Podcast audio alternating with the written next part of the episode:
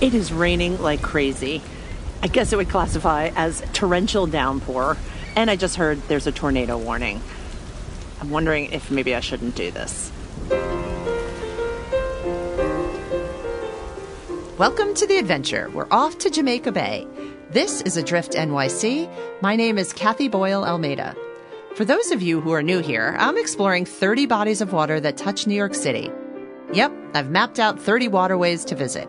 And each week, I'm going to take you with me to one of these marine environments and share conversations that I'm having with historians and scientists about these places and talented folks who are inspired by these waterways to create incredible things.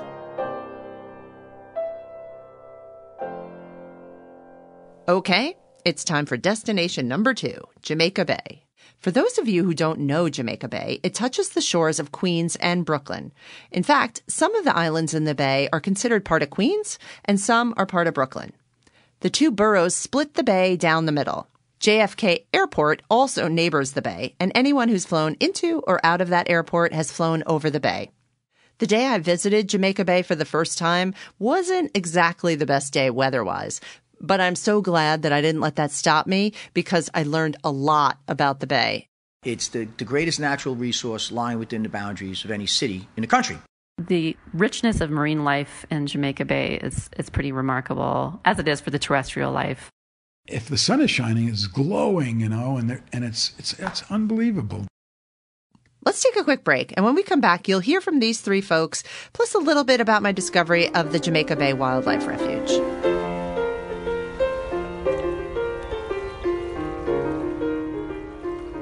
So this trip was the first time I had ever been to this body of water.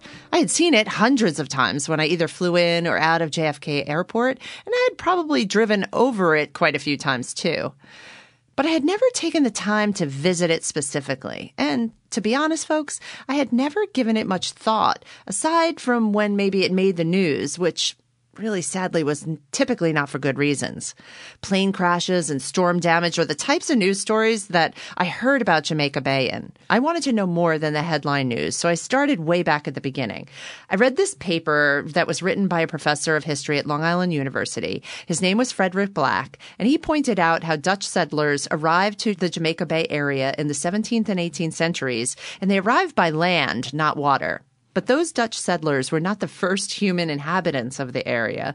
According to Professor Black, the Canarsie Indians had established quite a few important villages near the bay.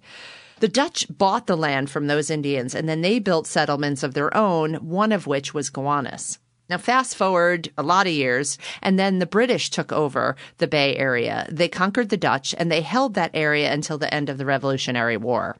With this foundational info under my belt, I sought out a lifelong resident of the Bay in order to learn about the history of the Bay from someone who had lived it firsthand. I reached out to Dan Mundy, and you're going to love this guy. He's chock full of local knowledge, and he lives smack dab in the middle of the Bay on Broad Channel Island, which, by the way, is the only inhabited island on the Bay. So let's chat with Dan, shall we? Hey, Dan, to start out, can you tell us a little bit about yourself? Yeah, so uh, my name is Dan Mundy. I'm the president of the Broad Channel Civic Association, which sort of represents, you know, all the homeowners on this island. And I'm the vice president of the Jamaica Bay EcoWatchers, which is an environmental group established uh, over 20 years ago to try and preserve and protect the bay. I've lived here in Broad Channel for 56 years, my whole life, as has my, you know, my family, uh, extended family. And I'm currently battalion chief with the New York City Fire Department, still working after 35 years. Dan, when you think about the history of the Bay, and I mean beyond the arrival of the Dutch and then the British, what events do you think have had the biggest impact on the Bay? The uh, railroad that came down here to meet the demand of people who wanted to go to Rockaway Beach in the late 1800s, I, it seemed to me to have one of the biggest impacts. So Broad Channel was a station on the railroad, and there was two neighborhoods north of Broad Channel that are now gone that also had big train station stops, and then sprung up some you know very big, large structures, uh, halls that were uh, dance halls and um, hotels, supporting people who you know maybe didn't want to go to Rockaway, wanted to stay here and do fishing, you know, and uh, getting out on the bay. And then, you know, development in, in sense all around the bay, including like the dredging, you know, because, you know, when you look at the maps of the bay and you look at the photos and, and particularly the aerial overlays, the New York City Do It map is a great resource because it actually. Now, listeners, let me jump in here for a minute to help describe the aerial maps that Dan just mentioned because they're really fascinating. They were created by the New York City Department of Information Technology and Telecommunications, which is known as DOIT for short. If you go to their website, you're going to see aerial views of New York City from as far back as 1924 all the way up to 2012. I'll put a link to the Do It website in the show notes, and I really, I highly recommend you check it out because if you zoom in on Jamaica Bay and then click through the years like 1924, 51, 96, 2006, all the way up to 2012, you're going to see how much the bay has changed. Way back in 1924, there was a lot more marshland and far less bay itself, so far less water clearly there's a lot more water than land. So, what was the point of trying to turn this into a bigger bay? If you follow the history early on, it was used for you know recreation and, and, and, individual fishing places sprung up but there was a master plan at the turn of the century uh, in early 1900s to make this into a huge port and some of this dredging was done towards that end. It did not materialize. But the idea that was that they were going to create a, a large port that was actually going to have canals uh, going all the way up into like areas like Flushing. It would be an area where commerce would come in. It would be wharfs and piers and bulkhead lines, and totally about bringing in trade and goods and then being able to ship them through either rail or canals. So it was a pretty big plan and uh, had a lot of thought that went into it. It didn't materialize, thank God for us, because, you know, here we are here, the, the island of Broad Channel. We wouldn't have been. The ultimate impact was that the North Channel was dredged that's this channel here. I'm going to jump in again to put North Channel in perspective for you.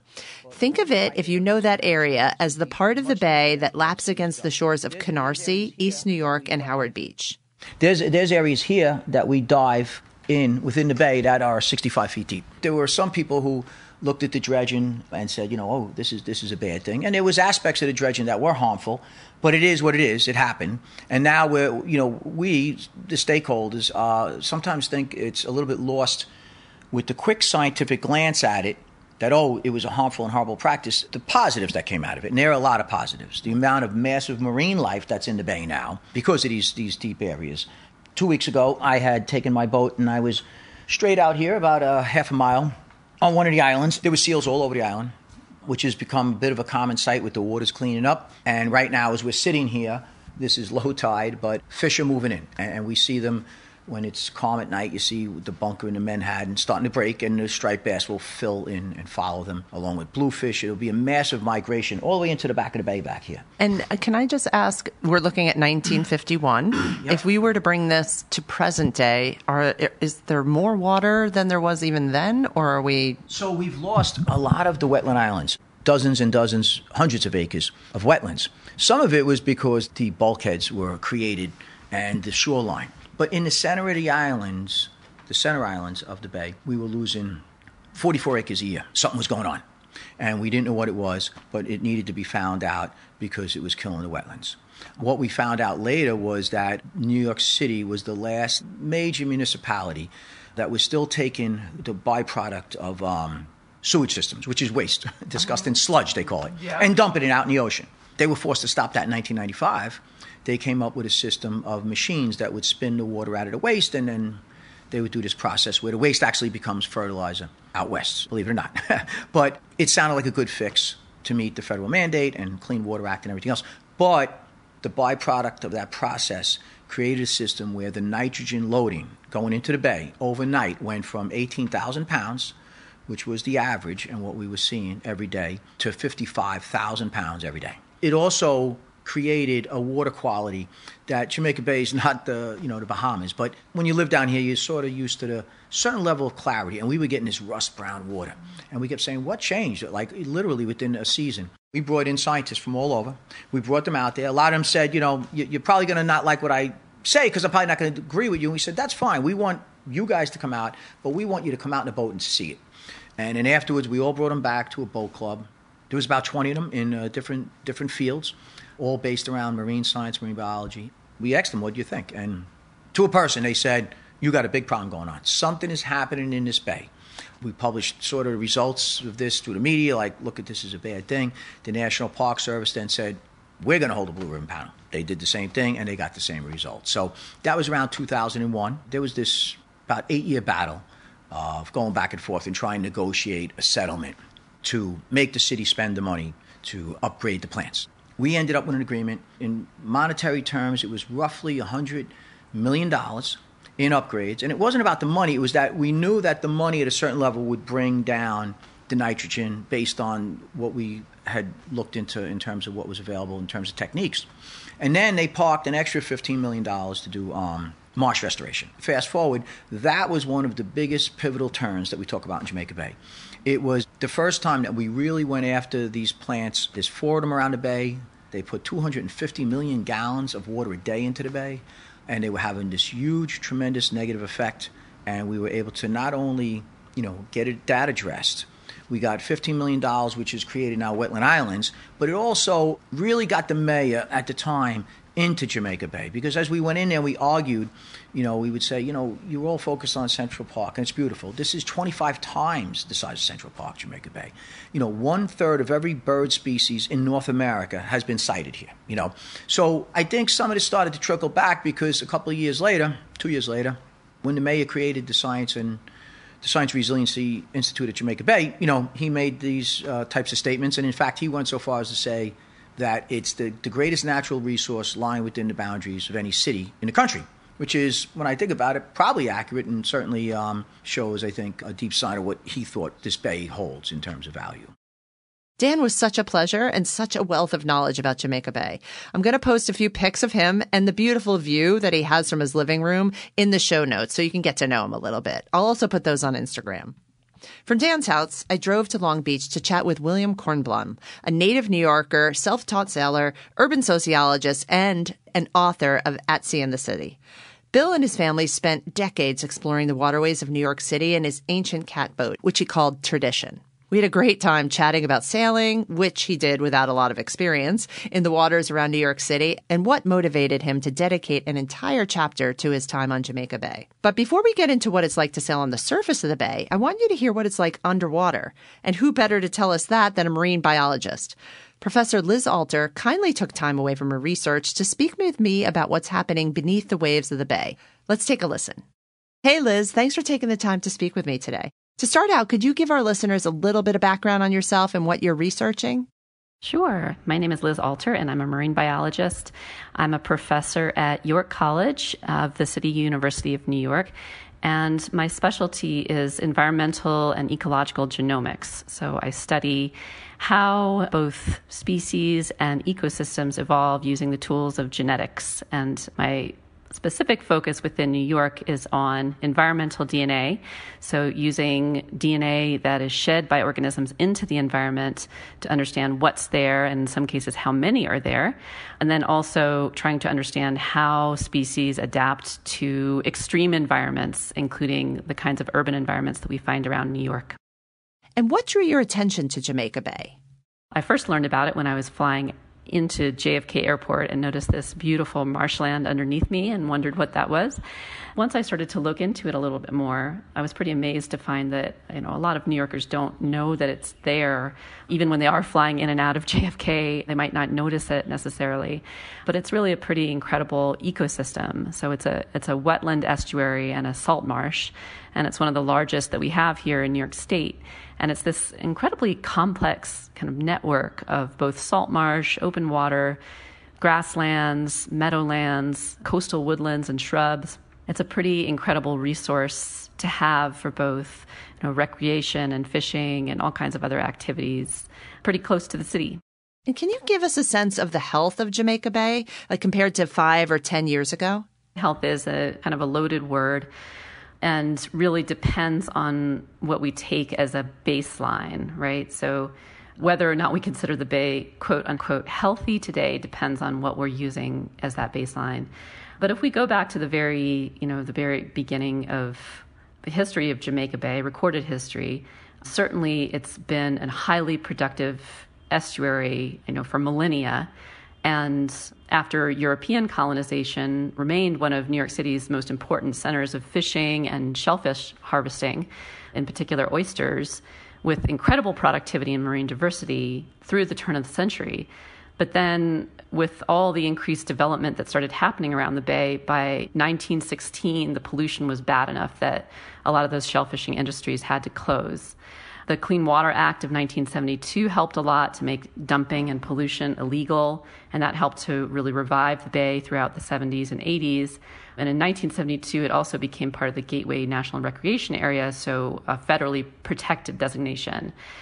So pollution today is much, much better than it was in the past, but we still have the problem of both legacy pollutants like heavy metals and other contaminants that stick around in the sediment from previous industrial dumping, and then ongoing pollution through sewage and urban runoff.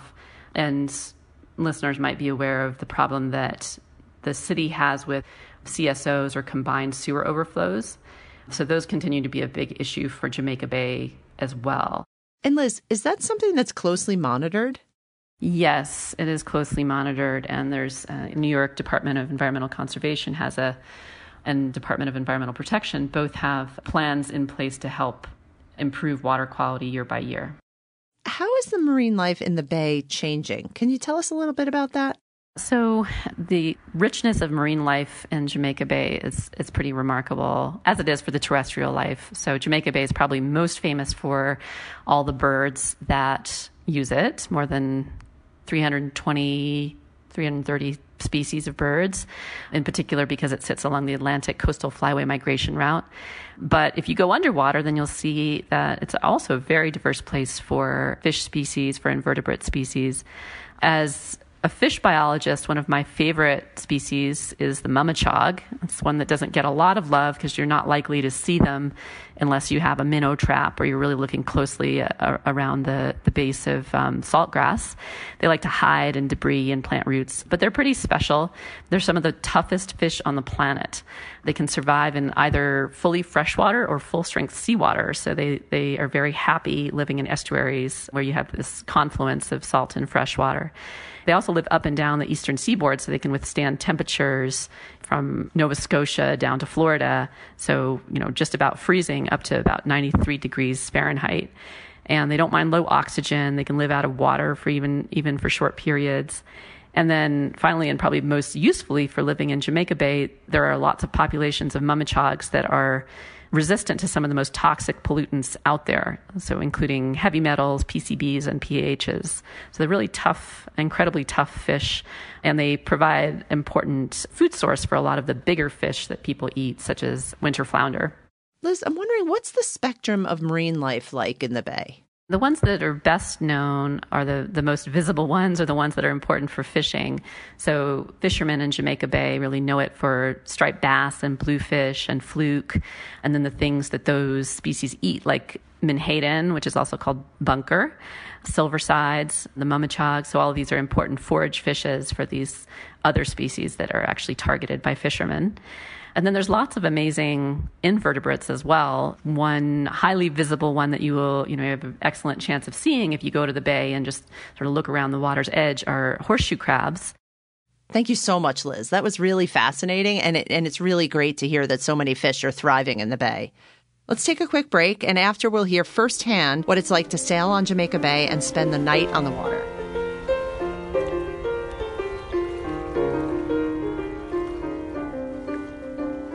Welcome back, everyone. It's almost story time.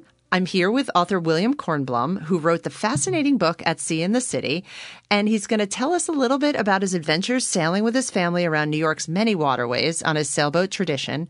And he's going to treat us to a reading of one of his favorite chapters in the book, and which happens to be one of his favorite memories, the night he spent alone on Jamaica Bay. Bill, can you tell us a little bit about what inspired you to write this book? I did a lot of research with the National Park Service. They hired me in the early 70s to do research on national parks in metropolitan regions. And so they sent me in, to lots of different regions of the United States to do research related to the needs of the Park Service, social research, how many people were coming and what they were doing and where there was conflict and what their interactions were with nature, you know, all kinds of things like that. I spent a lot of time in meetings and I said to myself, you know, I really would like to be able to explore these places from the ocean and the sea, from the, the shore. I'd like to get a boat and I'd like to go around to these places that I'm hearing about and seeing from the parking lots and the you know the uh, the meeting rooms, and I'd like to see what they're like. And so in 1979, I got an old sailboat, and my son and I Noah put it together. It had been laying in a guy's backyard. It turned out to be a kind of historic boat. It had been been first built in 1910, and its name was Tradition. It was a catboat, which is a beautiful old New England style boat with one mast and a gaff rig sail. We got it going, and it took us uh, quite a number of years but before we learned how to use it. It became kind of our personal and family research vessel, you could say. And eventually we got to be able to sail up into New York Harbor and explore the start to explore the waterways of Jamaica Bay. Bill, I'm really curious. What's it like to experience Jamaica Bay and the waters around New York from the land, which you did for so long, and then again from being on the water? How does the perspective differ? That's a great question. You know, you get these different perspectives of the city that you would never get unless you were on this little boat out there. When you come up from the south along the Jersey shore and you come past Sandy Hook you, are starting to come into the mouth of the, the open mouth of the harbor. When you look to the north, there's Manhattan without any islands or any interference. It's like it's a big ship sitting in the ocean in an ocean of its own. And if the sun is shining, it's glowing, you know, and and it's it's it's unbelievable. There's no there's no land around it. It's just the city. It's sticking up. It's a fantastic sight. I don't know what section of the bo- of your chapter about Jamaica Bay you're going to read, but could you just describe to me what it's like? I think you spent the night there. That's what I want to read. Oh, perfect. I went for three days of solitude without dogs, children, friends, or spouse.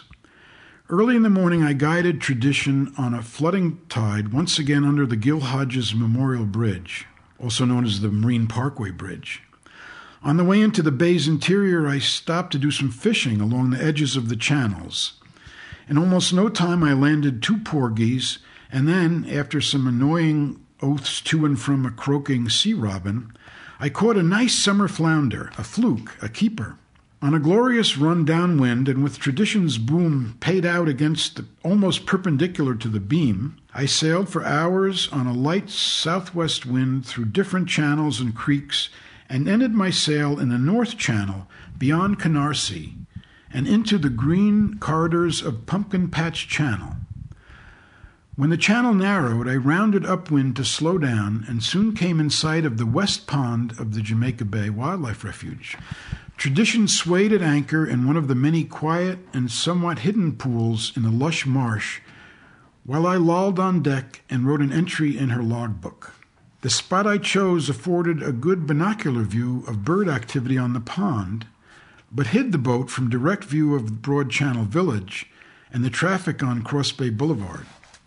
This anchorage was only a few hundred yards from the nearest convenience store and about half a mile from the subway stop on Broad Channel Island.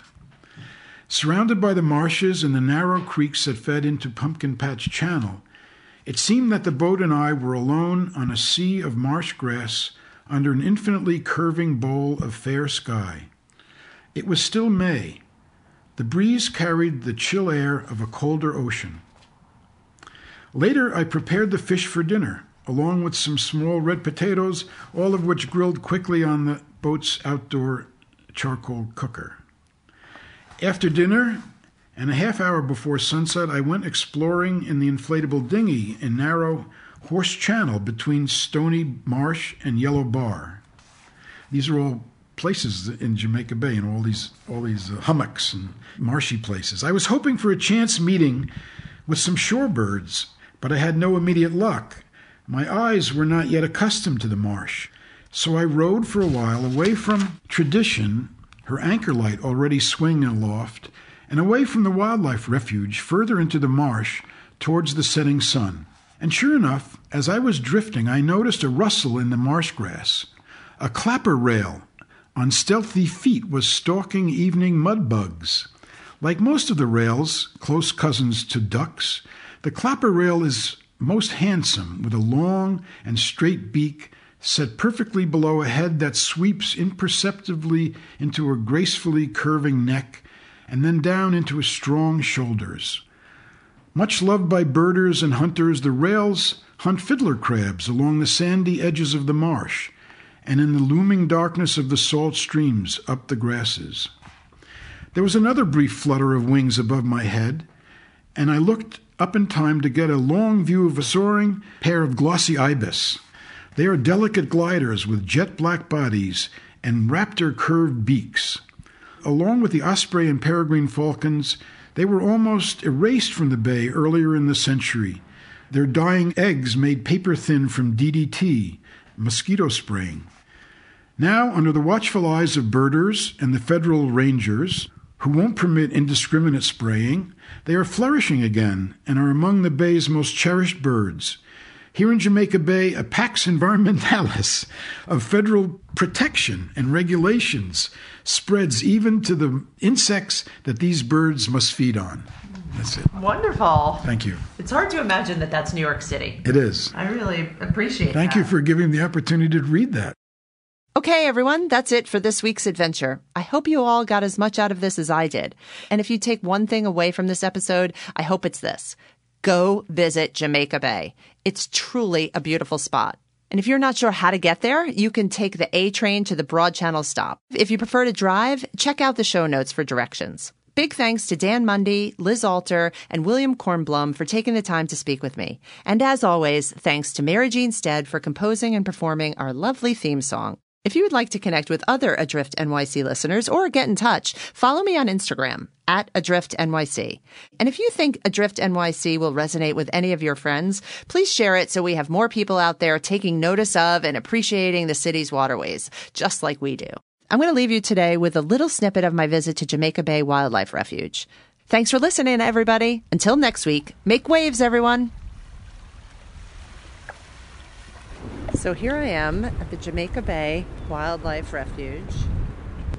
I see a lot of birds, bird houses, birds' nests. Really very pretty here, very peaceful. Don't feel like I'm in New York City, uh, but I definitely am.